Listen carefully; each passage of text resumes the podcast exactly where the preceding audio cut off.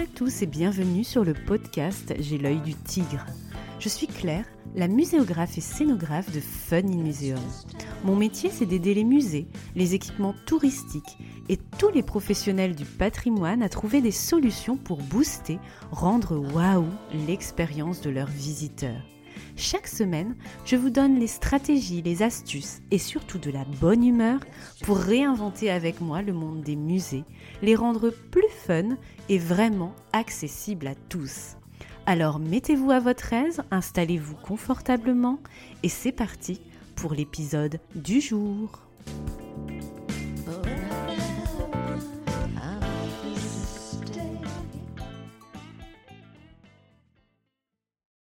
Bonjour et bienvenue dans ce podcast numéro 39, centré une fois de plus sur le musée accessible et inclusif, une thématique que vous appréciez beaucoup.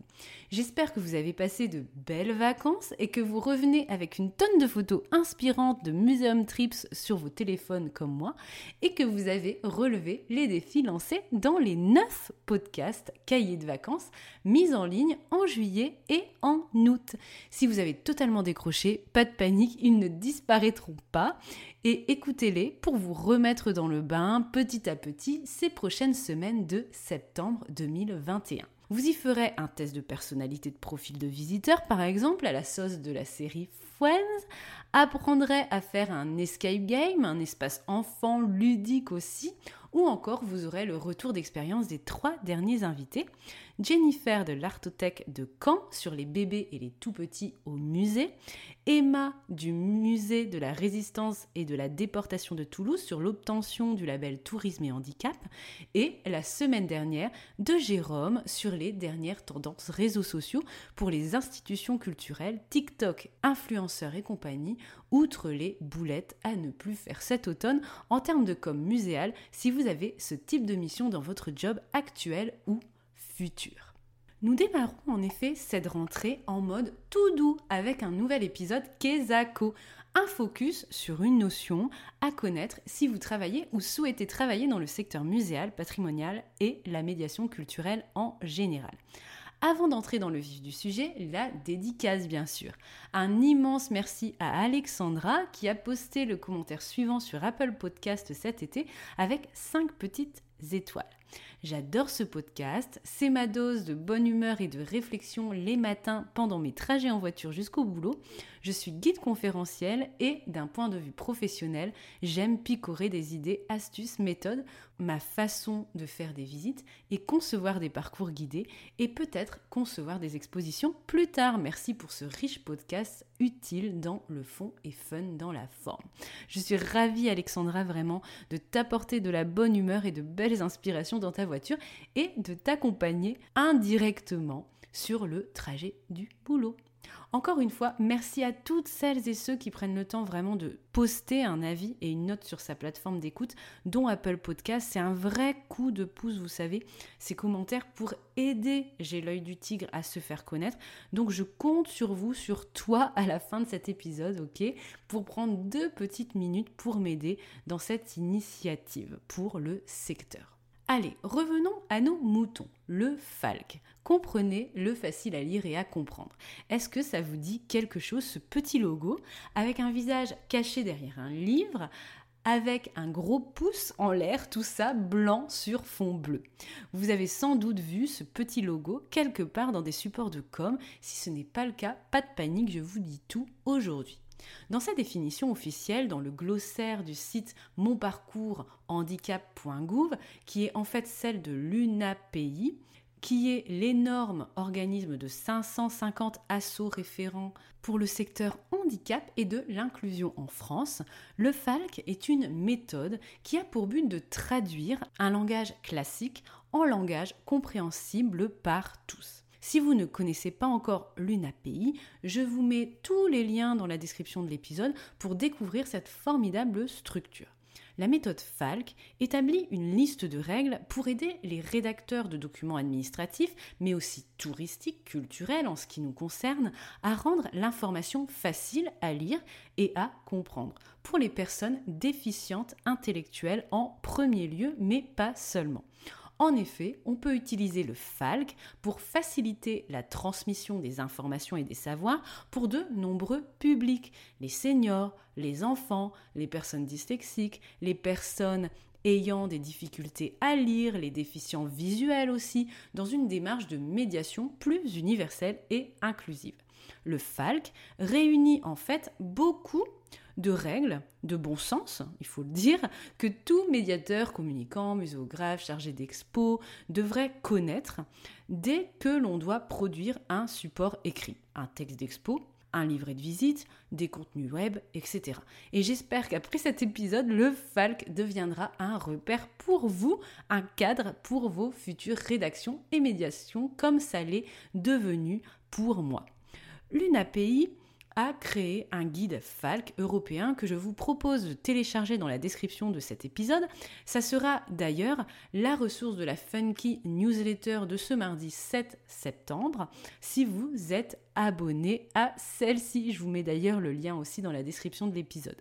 Ce document fait une cinquantaine de pages et en voici une synthèse avec les principales choses à retenir. Alors ouvrez vos écoutilles.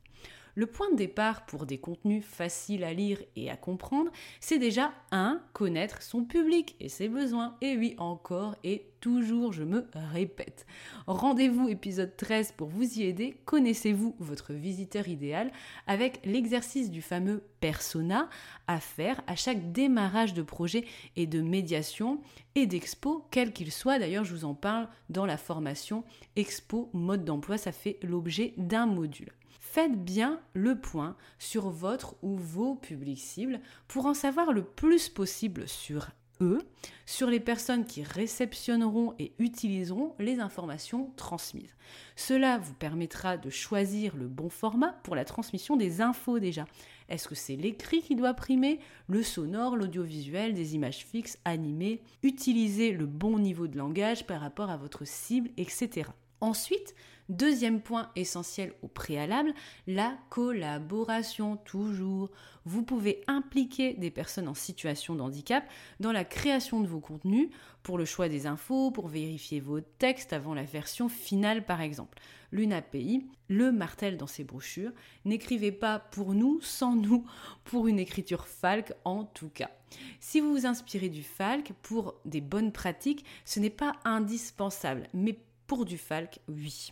Quoi qu'il en soit, il est toujours utile, perso je trouve, de faire relire ces textes et médias par un panel de visiteurs et de lecteurs totalement détachés de la production de vos documents, même des amis, des personnes de votre famille, d'un tout autre domaine donc, qui se situe dans votre cible bien sûr. Après ces deux points essentiels, connaissance du public et production participative, je vous propose des tips par thématique. Première thématique, des tips concrets pour des phrases FALC. En FALC et même en écriture muséale, je dirais une phrase égale une idée. N'oubliez jamais ça. Une phrase est courte, une phrase s'adresse aussi au public. Utilisez le vous ou le tu. Pas de formule impersonnelle. D'ailleurs, personnellement, qu'on soit en falque ou en texte lambda dans une expo, je trouve cette tonalité plus engageante d'utiliser le vous, le tu. Voilà, c'est direct. On n'est pas dans un texte totalement impersonnel, informatif comme on pourrait le lire dans un livre. Voilà, quand on fait une expo, on s'adresse à quelqu'un. Pareil pour des documents de visite. Donc, le pronom vous ou tu, c'est toujours mieux. En tous les cas, c'est mon avis. Et l'avis du falque éviter les négations et préférer aussi les phrases positives. Privilégier les phrases actives aussi, par exemple Picasso a peint Guernica plutôt que Guernica a été peint par Picasso. Et oui, on révise même la grammaire dans J'ai l'œil du tigre, donc phrase active. Utilisez aussi une ponctuation simple, bref, plus de deux points, point virgule, etc.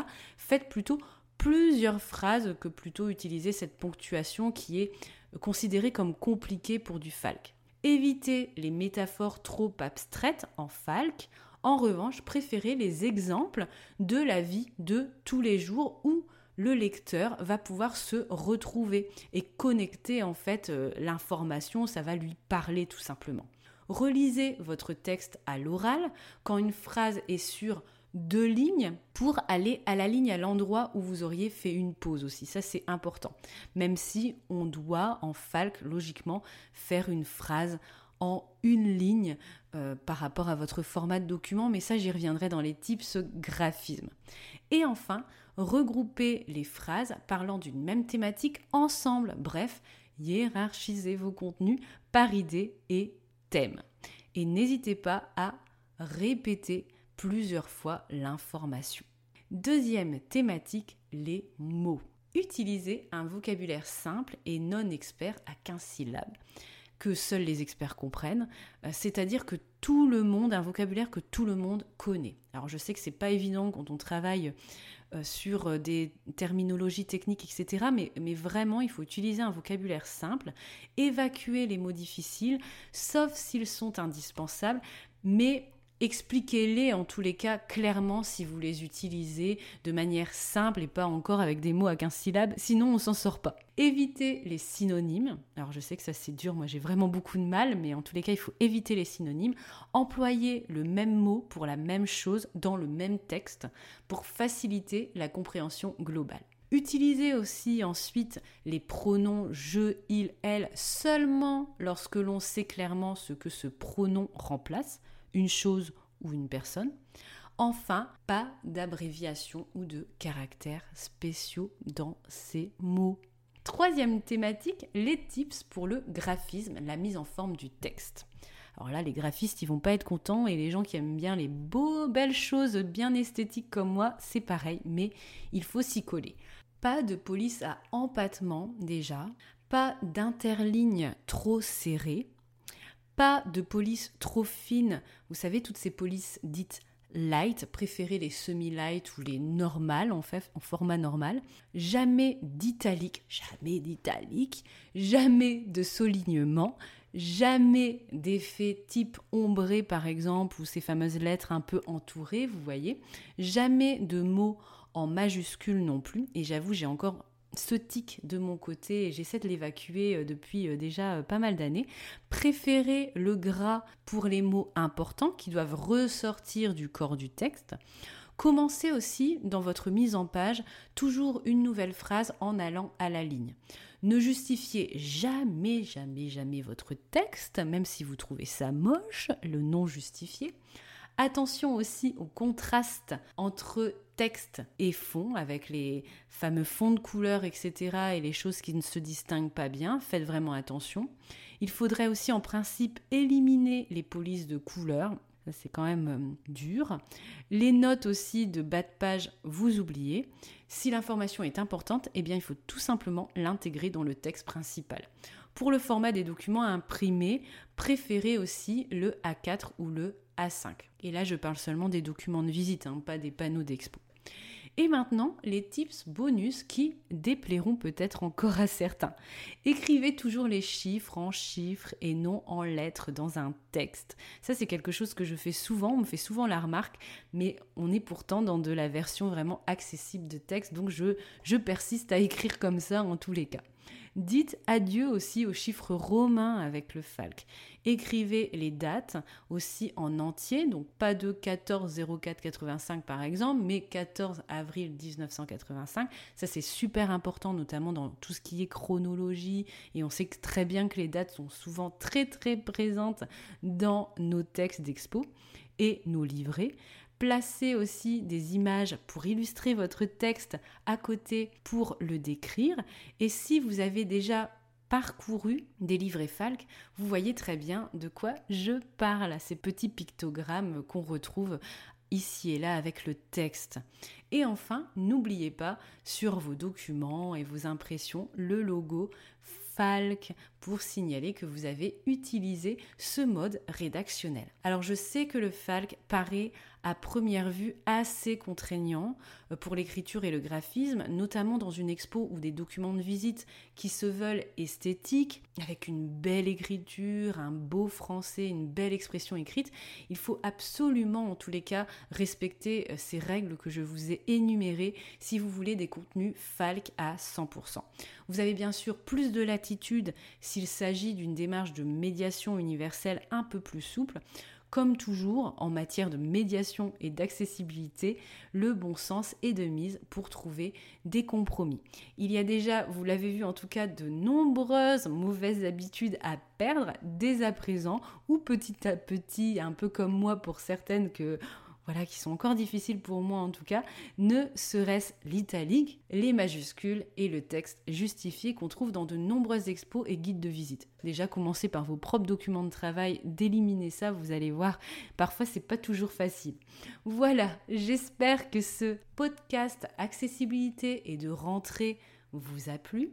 Encore une fois, partagez-le avec générosité et bienveillance à toutes celles et ceux qui en auraient besoin, amis, collègues, institutions petites ou grandes et officielles dans les hautes sphères, avec les graphistes, chargés de com ou de médiation, commissaires d'expo avec qui vous travaillez encore plus avec cet épisode, clients aussi pour les sensibiliser à ça et à des modes d'écriture qui sont différents et plus universels partagez ce podcast par mail ou sur les réseaux sociaux en me taguant si possible pour faire avancer notre secteur culturel et muséal vers toujours plus d'accessibilité.